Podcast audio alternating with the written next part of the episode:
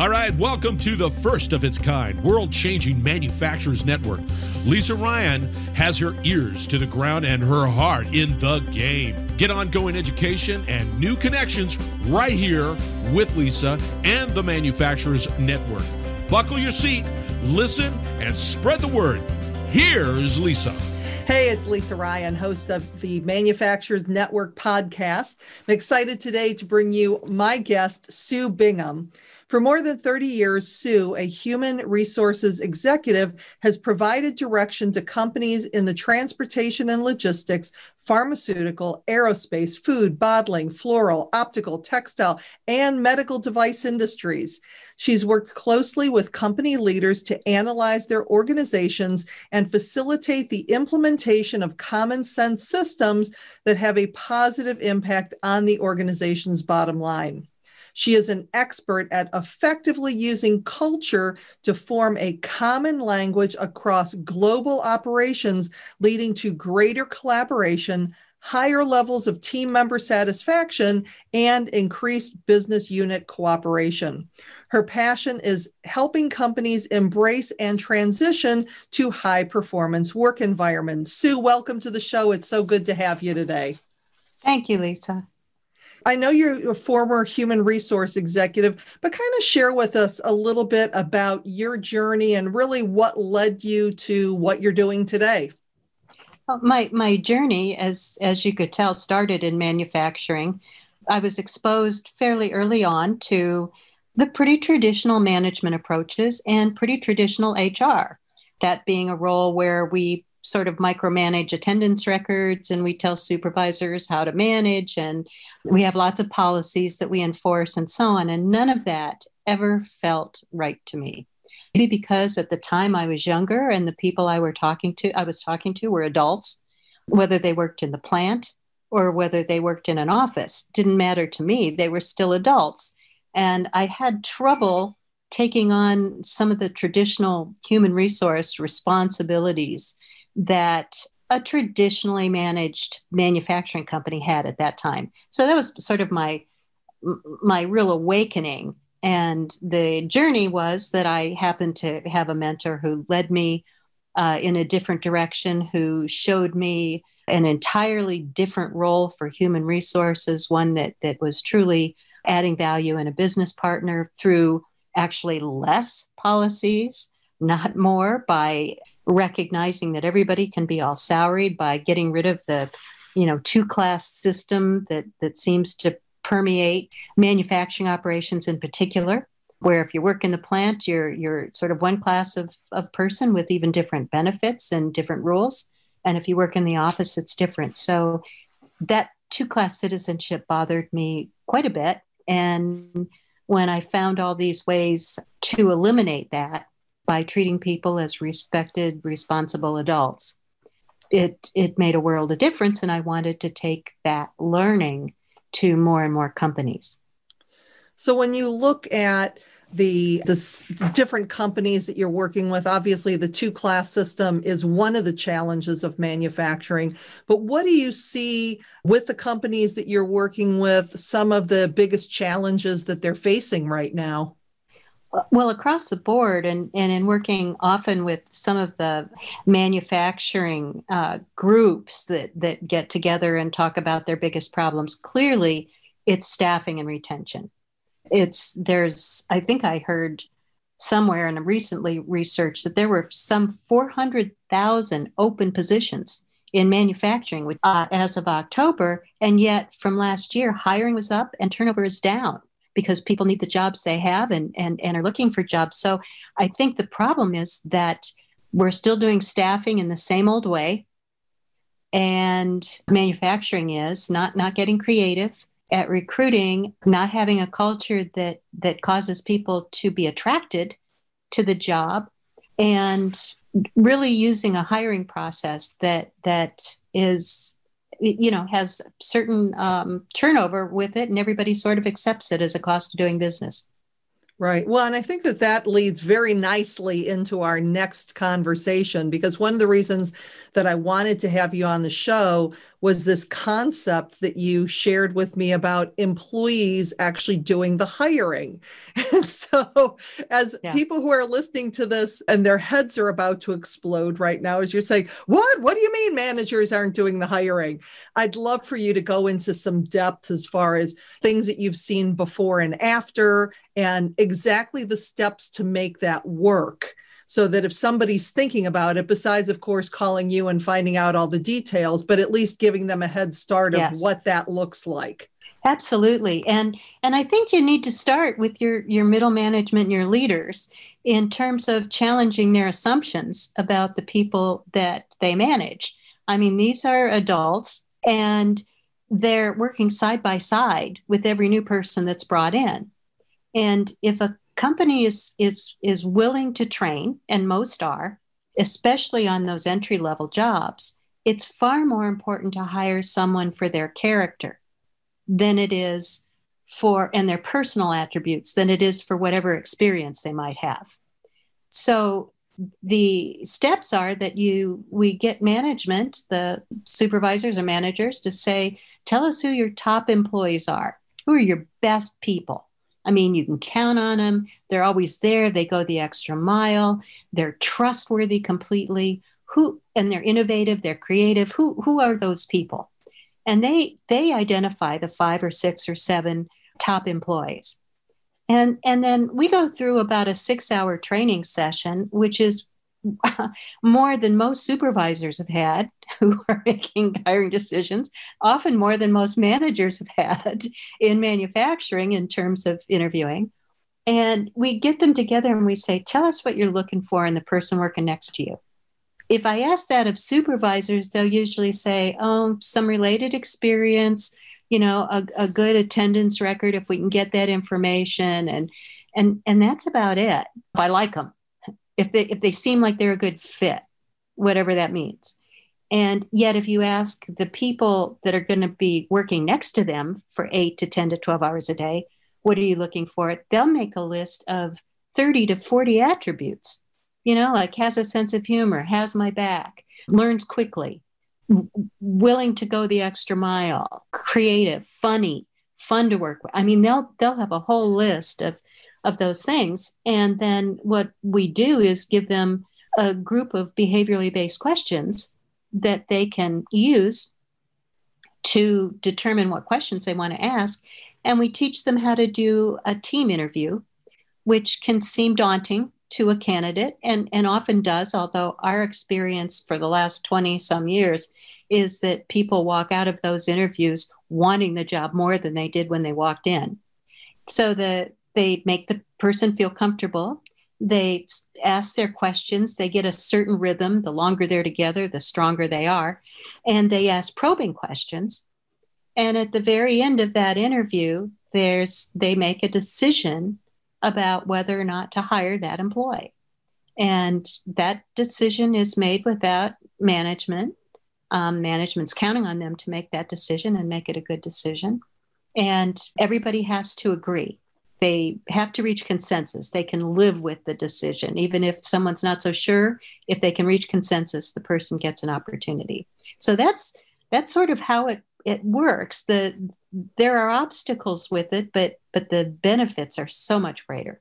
Yeah, the thing that I was thinking of, it really seems to eliminate that first day, the scary first day for the new employee because they met their boss. Maybe they saw some of the people that they'd be working with in the plant, but until they actually go and show where their workspace is, they have no idea. Am I going to like these people?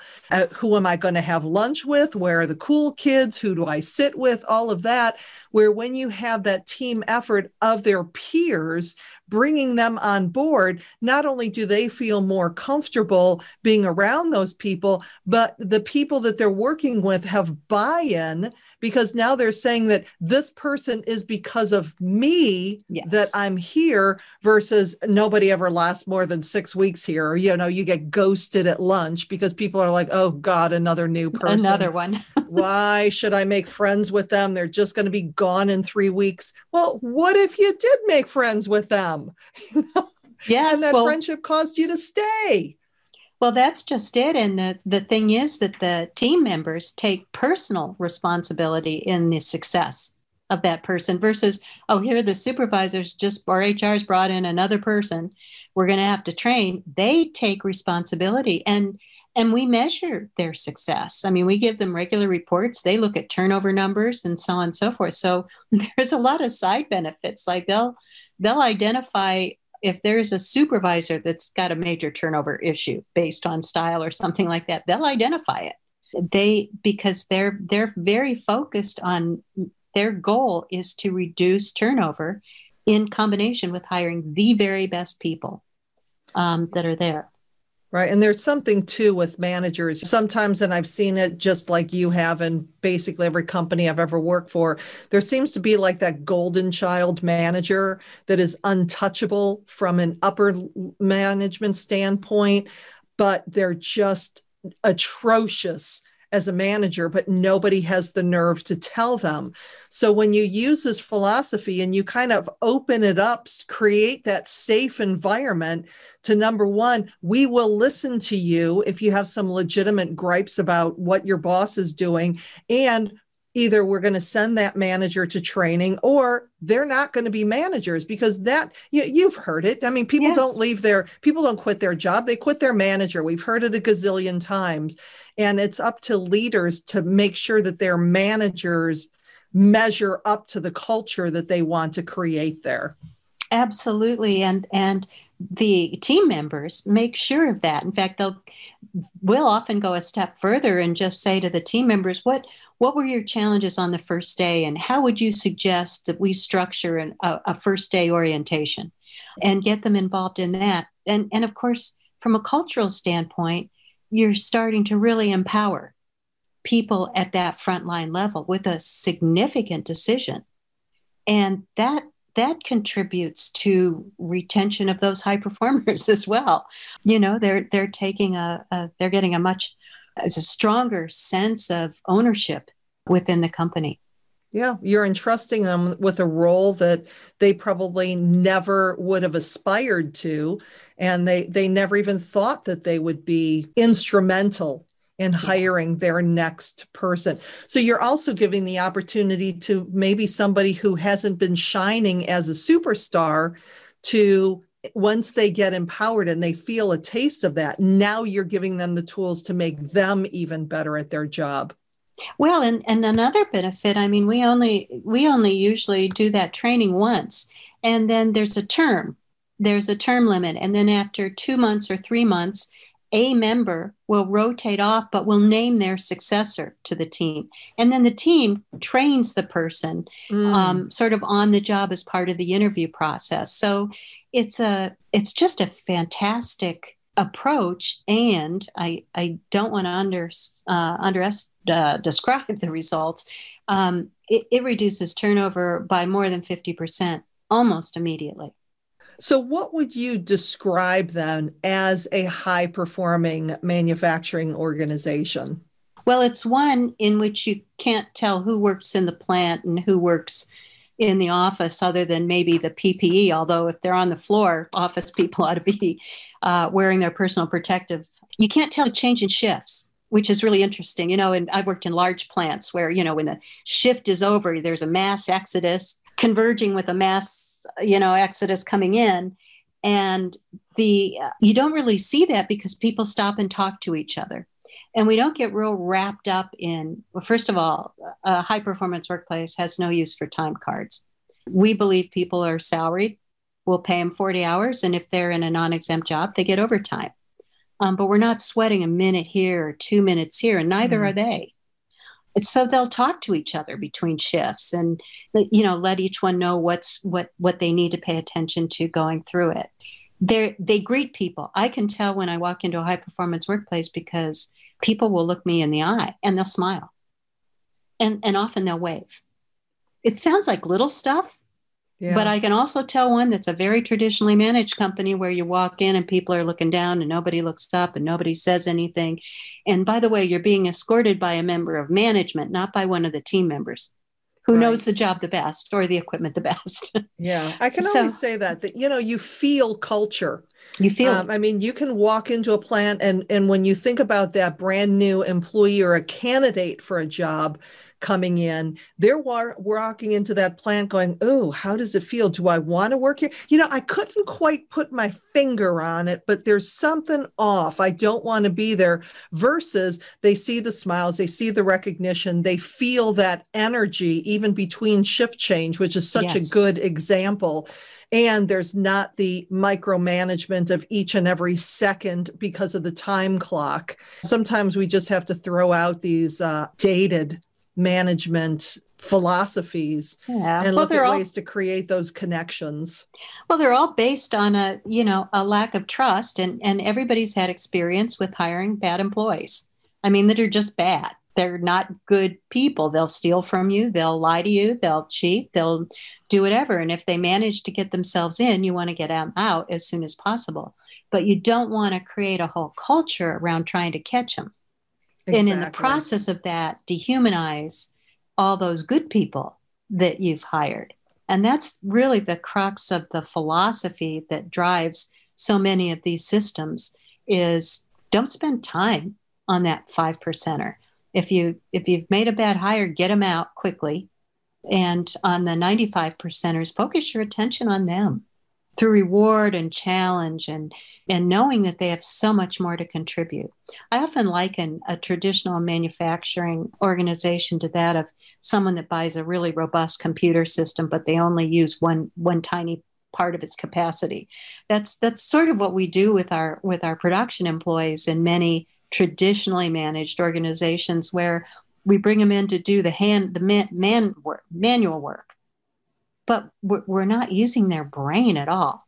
Right. And there's so much that that they have to offer. And i'm not trying to be pollyanna here. There is i have seen in high performance workplaces the level of creativity and ownership. And for those who are looking at numbers which we all are every metric is improved when you've got a workforce like that well, as we're getting to the end of our time together, how do people get in touch with you if they want to learn more or they want to connect with you? Because the whole point of this podcast is to create a network that people can reach out to you, um, that you can reach out to them. So if they wanted to do that, learn more, how do they do that? Well, it's interesting. They can they can go to uh, our group, which is hpwpgroup.com go to our website. We're always happy to be in touch. Anybody can reach me at sue at hpwpgroup.com.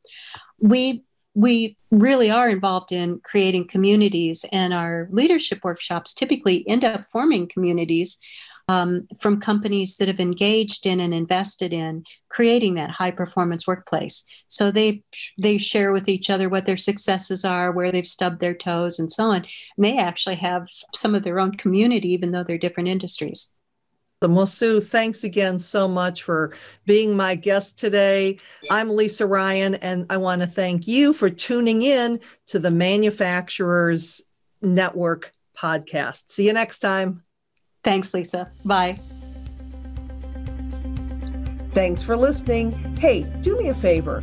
If you like what you've heard, please subscribe and give us a five star rating. Also, feel free to share the podcast with your friends and colleagues so we can grow the network and connect more fantastic folks just like you. You can either go to the website at manufacturers network.com or share the podcast on your LinkedIn, Facebook, Twitter, Instagram, or wherever you and your industry friends hang out. The bigger and faster we grow this network, the stronger and deeper community we will have. I appreciate you. Thank you.